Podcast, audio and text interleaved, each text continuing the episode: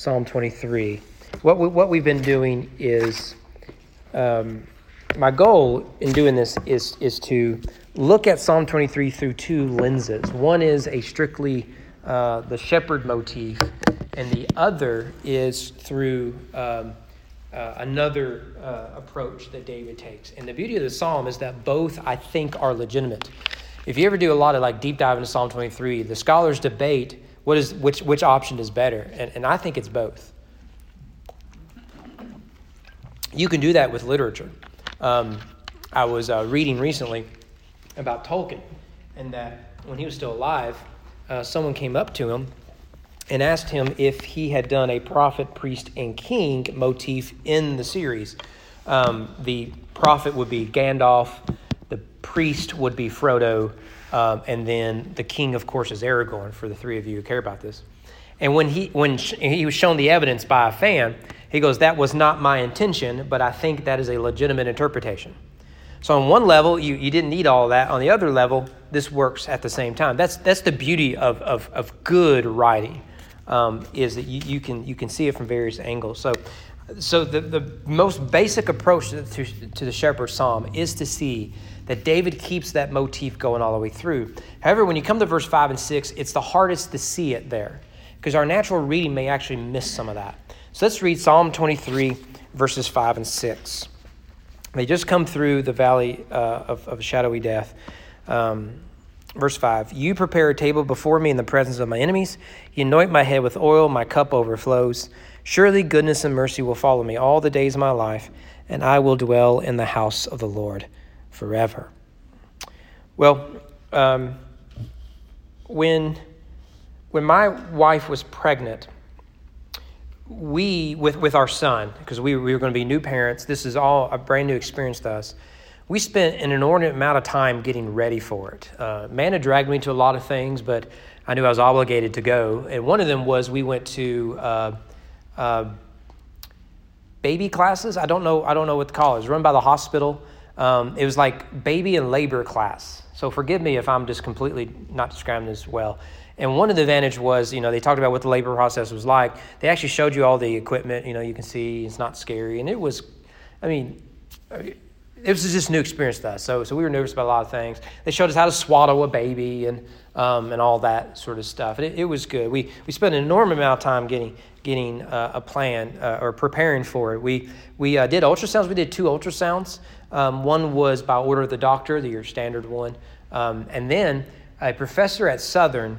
Um, he was an, um, a gynecologist. And so he helped run the pro life clinic that's still in operation in Louisville. And so for, sem- for seminary students, uh, you were allowed to go in for free 3D ultrasound. And they loved it because we came in to celebrate that we've got a baby, right? They didn't have to convince us anything. We were like a relief to them. And of course, we didn't realize that until, particularly after uh, we had Evangel, we did it again, that we were actually giving them a service by. And so we got to see uh, Elijah, you know, 3D. That was really cool. Um, in my office is still a photo from the 2D ultrasound. It's a paperweight. It was a gift, uh, Christmas gift or something and it's a the best photo of him. You know, a little side photo you get, and it's a paperweight. So I still have that in my office. Um, and of course, we we had to uh, paint decorate a room. Although that didn't apply much to Elijah, uh, we were moving when he was born. When Elijah was two days old, I was preaching uh, a trial sermon at Goshen, where I ended up serving for six years. And so we had not been able to really get a room ready. Uh, we had a crib, but it was too big to just carry through a doorway. So we never set it up because we were praying the Lord would help us move. So Elijah was actually in a bassinet for his first few weeks in the living room, you know. Um, it was an antique one too, and I nearly broke it by tripping over it in the middle of the night. Um, but uh, we had baby showers galore. Um, you know, I was a youth pastor, and we did it there. My home church threw us one. Um, you know, our family did one, and we were so poor that we, we, we, we would not have survived without those, those baby showers. Picked out his name, right? When we were in high school, uh, his name, uh, Amanda had a, uh, uh, a sugar baby, if, if you will, right? She took one of those classes, you had to carry around the sugar. We named him, uh, so this, this would be in 2002. Elijah was born in 2008. Uh, we named him Elijah James McDaniel, born August 26, 2008. Elijah was born Elijah Edward McDaniel, born uh, when was he born? October 10th, 2008. We were off by about six weeks. Uh, and the only thing changed was his middle name, uh, which is kind of creepy. It really is creepy. Uh, but we, we had his name picked out, and we had a bag of clothes ready to go, go to the hospital, right? It had the diapers in it, it had change of clothes, right? I had, I had that uh, size 12 months um, Brian Brohm football jersey, U of L, uh, that he wore. The first He was born 12 hours before U of L kickoff, so he was wearing that his first day on earth. Um, we, we, we did all that. And, and the reason you do that is because preparation is a massive stress reliever. If, if you're prepared, then when the moment of truth comes, you have nothing to worry about. And, and leaders are, are do well in letting their, the people they lead know that everything has been prepared, right? Um, um, you just think about that in, in your own life. Like we, we have vacation in a few weeks, and um, my family wants to know we have the car rental, we have hotels, we have uh, places that we're going to go, we know when we're going to leave, all of that. And when all that is planned, it, it, life, life just runs a whole lot smoother. Well, you'll, you'll notice here that that is the work of a shepherd. He prepares a table before me in the presence of my enemies. Well, that word table is interesting. You can see why many people come to verse 5 and they think that the shepherd motif has actually been bypassed. It ended at verse 4, right? The, your rod and your staff comfort me. But I think you can pretty easily read this with the shepherd motif. What is a table? A table is a place where you eat. You know, you don't have to complicate the definition. It's what you use a table for. Now, you may use your kitchen table for a host of things, but a table, a simple definition would be, is a place where you gather to eat. For sheep, that is a field. Sheep don't have tables the way we think of tables, but they do have places they eat. You want them to eat in this field, this table. You don't want them to eat in this field or table. And so, what you have here, I believe, is a narrative in Psalm 23. You, you start over here, verses 1 to 3, right? Uh, quiet, still waters, and all that sort of stuff. And then it comes time with the change in the seasons. You've got to move the sheep from this field to this other field. And, and in order to get there, we saw last week, is you have to go through that dark valley right? It's just, you just have to do that. You, you don't have cattle trailers just to haul them all up and, send them over. Rather, you have to go on this journey. By verse 5, I believe that they have actually arrived at this other field. And, and it is called a table. Now, much like you would if you're raising cattle or any other uh, uh, farm animal, is, is that you have to get everything ready for that. When we got our, our, our puppy, uh, who just turned one last month, um, she's still crazy. Not as crazy as she was a year ago, but she's still pretty crazy. Um, we had to get the house ready, right? We had to make sure our dog was going to have uh, a bowl to put food in and, and water in and a leash and, and shots and all that sort of stuff. So, too, that before the shepherd could move the sheep, relocate the sheep from this field to that field, he has to prepare the table, the field for the sheep right? Because there are a lot of dangers in that field that he has, has to take care of. And so that is what he that is what he's doing. He's preparing the field to see to it that it is safe, protected, secure, and that they will be uh, satisfied. And so he would take several trips uh, in, before heading over there just to make sure everything is, is, is good to go. And, and you notice that he prepares a table for me in the presence of my enemies. Now, notice here that if, if this motif does continue in verse 5, and I think it does, notice how David personifies it. Now, he's already said, Your, your rod and your staff, they comfort me. You remember that the, the, the, the pronouns change. You go from, um, He makes me lie down in green pastures, He leads us quiet. Now it's, You lead me, You comfort me. And here it is again You prepare a table before me in the presence of my enemies. David has, has uh, uh, personalized this psalm all of a sudden. And that is why, one of the reasons why we think that David wrote this psalm when he was running from Absalom. He's had to flee Jerusalem. Absalom is, is defiling his, his household and is sitting on his throne in Jerusalem, claiming himself to be king. And David is losing his kingdom, and he writes this psalm, not about how the Lord is my king, but rather the Lord is my shepherd. And he was in that dark valley waiting to, to return, and that you prepare a table for me in presence of my enemies as a shepherd would his, his sheep. Now, sheep have several enemies, as you can imagine. We, we've talked about this that sheep are dumb, uh, they are defenseless, and uh, they are prone to wander off. Therefore, they, they're in constant danger as a result. One is uh, dangerous plants. Uh, to prepare this table, the shepherd has to search out poisonous plants and to seek out ample water. Right? So, uh, sheep will drink anything, like a dog will drink anything, right? And eat just about anything. And, and so, what you have to do is, is you have to try to get rid of uh, poisonous sources of water and poisonous sources of food. And plants can be quite poisonous. Uh, Elijah went through a Bear Grylls stage. I don't know know who Bear Grylls is. Bear Grylls is a British, former British Navy SEAL. They don't have Navy SEALs, whatever they're called over there and he's a survival man now, right? He had a show called Man vs. Wild. Elijah loved this show. In one of his early episodes, he, he, he stops and he's, you know, he's, he's trying to survive wherever he's at. Um, and uh, uh, he stops, he says, Look at this plant. This plant right here is really beautiful. You can eat that. That's good for you. It's got all kinds of vitamins. He's British. And he goes, Right next to it is another plant. It's pretty too. Looks a lot like it, doesn't it? He goes, This plant will kill you. It's what Socrates ate when he died. And they're just right there. And a good shepherd will be able to tell the difference between what you can eat. Like, I have a rule when it comes to mushrooms don't eat it, right? I, I, I am not sophisticated and educated enough to know the difference between a good mushroom and bad mushroom. And I want to know who figured that out. Right, because thousands of years ago, you weren't looking under a microscope. Someone had to say, all right, we got 10 types of mushrooms here. We got 10 volunteers. Hopefully, three of you survived this, right? And so there's, you know, the early uh, uh, Sir Isaac Newton's ancestor, right? You know, on, on, a stone. Okay, candidate number one, he had a bad night, but he survived. Okay, uh, so if we want to torture someone, we'll give him that. Uh, candidate number two, right? They're dead. Candidate number three, still alive, but we'll see it till next morning, right? Someone had to do that. And, uh, um, that's the way I see it. But, but so dangerous plants are, are, are a problem. Um, one plant, if you read uh, a shepherd's look at Psalm 23, uh, Keller looks at one plant, a common uh, poisonous plant. It says that would make the uh, sheep become paralyzed, stiffen up like blocks of wood, and simply succumb to the toxic poisons from the plants. Dangerous plants. There's also dangerous animals.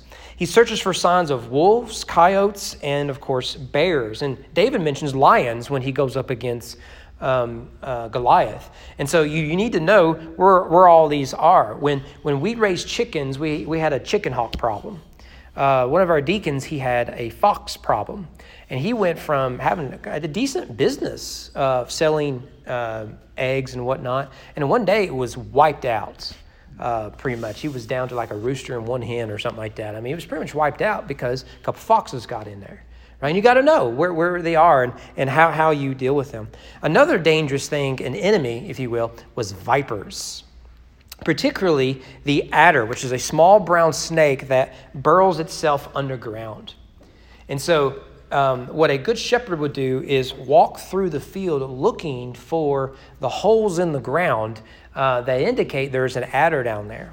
And he knew how to uh, get rid of them right? You could, you could cover up the hole with certain thing that keeps the sheep away from the hole. It also keeps the adder from coming out, so it will eventually uh, just, just, just die out.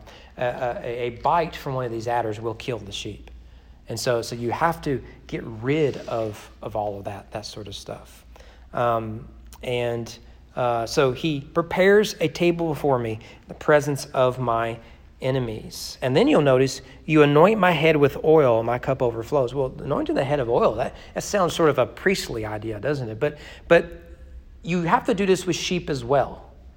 Sheep have to be anointed as well. In fact, a good shepherd would have a certain homemade concoction that was an oil designed to protect the sheep. Right? Remember, the context is you you, you prepare me a table and part of that preparation, the presence of my enemies, is you anoint my head.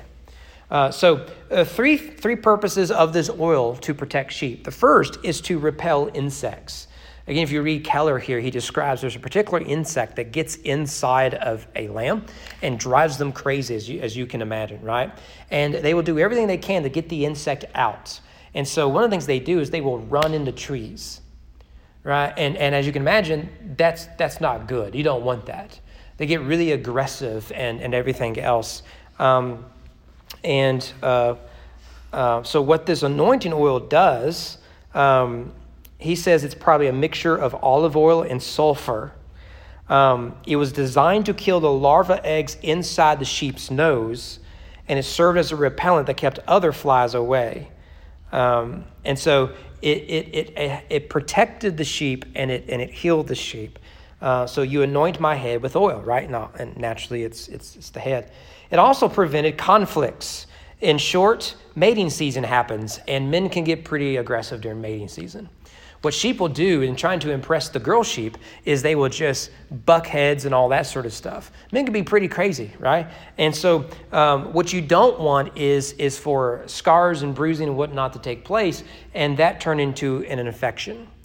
And so, what this oil does is prevents infection and helps the the head um, heal um, a little little quicker. Finally, the oil was used for shepherd to heal wounds. Um, so um, they, of course, they're butting heads and all that, all that sort of stuff. But one of the things was in, a, in an infection that happens. Uh, it was a scab. It, it was. It was a irritating and a highly contagious disease common among sheep and and it was a parasite that got into the sheep and what would happen is is that when sheep would rub up against each other, one sheep would infect the other. And so, if you're not careful, it can consume the entire fold, and that's not good at all. This is a very dangerous parasite. And, and so, what the shepherd would do was mix oil consisting of linseed oil, sulfur, and other chemicals that controls the disease. And so, what you have then in verse 5 is you, you, you come at the end of, of your travel through the, the dark valleys. And what the sheep discover is, first of all, they have a field, a table that is prepared for them. They, they, they will not go hungry. Think about it. If sheep are very timid and they get into routine, and so if you take them out of the first field where, um, where, where quiet waters and, and all that, you start to wonder, well, will there be food at this next field? And when they arrive, they realize it's an abundance of, of, of, of food. I think I shared this a few weeks ago when the drought was really bad here in Kentucky, about three, four weeks ago. Uh, there's a legislator who's, who, who has a spouse who, who, who raises cattle, really big in the cattle. And uh, he, he put online, he said, This is my last field. Now, the grass was pretty thick, and he thought he could make it last for a little while. His point was that if we don't get rain, the cattle won't have food. Right? And it's his job um, uh, in charge of the cattle to see to it that when he moves the cattle from this field to another field, that it's, the table has been prepared for them. That's what a, a good rancher, a good farmer, a good shepherd does. And so here they come, and when, when they finally make it to the field, they're going to leap with joy, right? Because all of their fears, both in the valley and in the traveling, are taken care of. You have the strength of the shepherd who leads the sheep through the valley, and also the grace of the shepherd that prepares the way and prepares uh, everything in, in, in the very end. That is why you get there, my cup overflows. The King James is beautiful there, right? My cup overfloweth. Um, this is a picture of total satisfaction. Uh, Keller thinks that what you have in mind here is you have the quiet waters over in the first field, right? You've got a, a, lake or something like that. Here, he thinks that what's being described here is a well. What, what you would do is, is you would, of course, dig the hole in the ground and you would bring up the bucket. And when you would pour the water into the trough whatever, um, the, it would overflow, right? And that overflowing was a sign to the sheep they were never going to run out. Years ago, when I was a youth pastor, uh, there was a pizza place in Oynton. Man, had actually been a delivery girl for that place. Uh, we don't talk about that much. It, there's stories that's pretty funny about that. This is before she did all that. She, um, so so we, we went there, and uh, it was only our families right before church on Wednesday nights, and the waitress was clearly bored. I mean, bored. They played a CMT 24 hours a day, right? So it's Johnny Cash and Tim McGraw all the time, and and uh, she was just bored to tears and, and she came by and asked, Would you like a refill? I said, Oh, I, I, think, I think I'm okay. You know, um, she okay. She goes back. I mean, it wouldn't be 10 minutes later. Would you like a refill? After like the third time, we thought this is getting kind of ridiculous. So I said, Yeah, I'll take a refill. And she, she filled it up good. Everything's good. We go back, and we're not 10 minutes later. I've taken two sips. And I vowed every time she asked, I was going to get a refill. And she'd, she'd come take the cup, refill it and bring it back. I mean, she wouldn't hardly put anything in it. She's just bored, right? I mean, that is, that is a feeling of never running out, right? Um, and that, that, that's the good stuff. So look at the image that we have here of the shepherd. The shepherd is one who provides, leads, and is gracious, gracious to his sheep. As we'll see that in this psalm, the sheep do absolutely nothing. In fact, there's only one verb that is applied to them, and it is in verse 4. Even though I walk.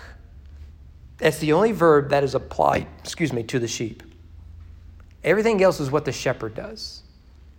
So you can go back through there. He he leads me to green pastures. He leads me uh, uh, still waters. He restores my soul. He leads me past the righteousness.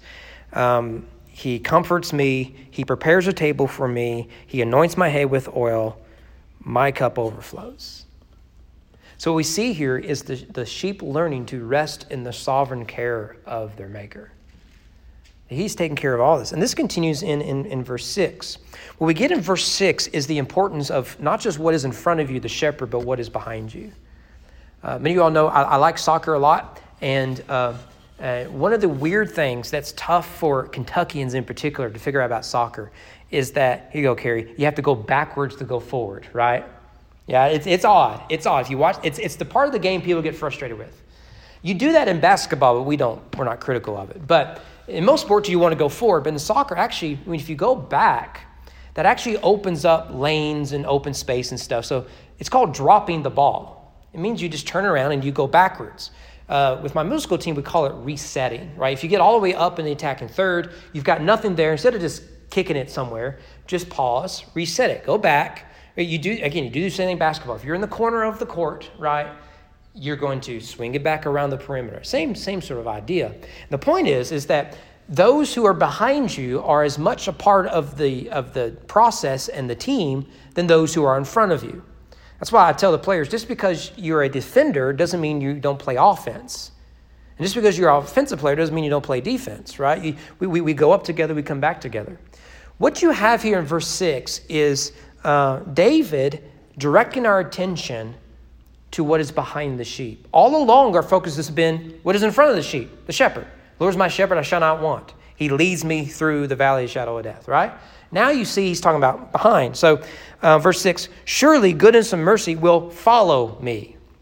And when you notice here, the goodness and mercy aren't following the sheep because the sheep are leading. That's the key idea. Because sheep don't lead. That makes no sense. They have nowhere to take you that you want to go. They don't know how to lead. They're dumb. They're not very sophisticated animals. Now, our dog can lead us. Your dog will want to lead you. Your cat is worthless, but your dog will want to lead you, right? Think, think about it. I tell you what, put your dog on a leash, all right? And just follow. They will take you somewhere, right? Whatever's been bothering their nose, they will get you there. And when they get there, they've got somewhere else they want to go, all right? Sheep aren't like that. Sheep are like, okay. When we got our cat, okay, my wife and daughter thought, let's get her a leash and we'll go for a walk with our cat. they sell those things for gullible women. I'm telling you that right now. No, that is crossing a line. That is that is just blasphemy. Come on. We're better than these city people. Oh gosh, that they play in San Francisco. Um, what are we talking about? Yeah. So so think about it, right? If if you're if you're leading sheep, okay, from one field to another, what is behind the sheep? It's the sheepdogs. I have an Australian Shepherd, and this is what she does. One thing, one of the habits you have to break of a border collie or shepherd is this: she's called a shepherd for a reason. I've told this story before that when uh, Elijah was a toddler, mom and dad had a border collie, and uh, they still they ha- they still have a border collie, it's just a different border collie. And uh, Elijah was just a little guy back when he was cute, and he would walk up, you know, and that border collie would would go over here, so he'd go the other direction.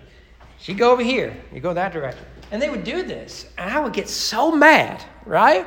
I'd pick him up, I'd yell at the dog and said, Look, I get it's your nature. I'm not going to do that to my boy. I'm sorry. It just bothered me for some reason, right? You don't herd my son. You can do it to the in laws if you want to, keep them out. You don't herd my son. I just didn't like that for, for whatever reason.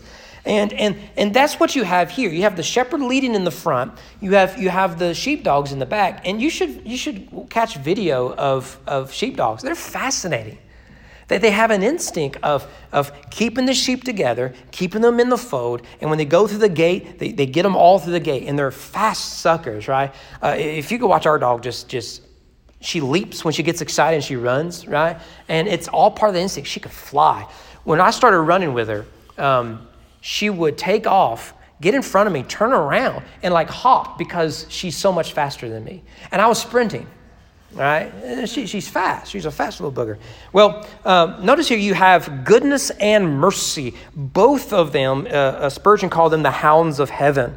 At face value, goodness is God's bounty and blessing, unde- uh, undeserved. Mercy is granted when, when is least uh, deserved. Um, so you can't, you can't um, enjoy the goodness of God apart from the mercy of God.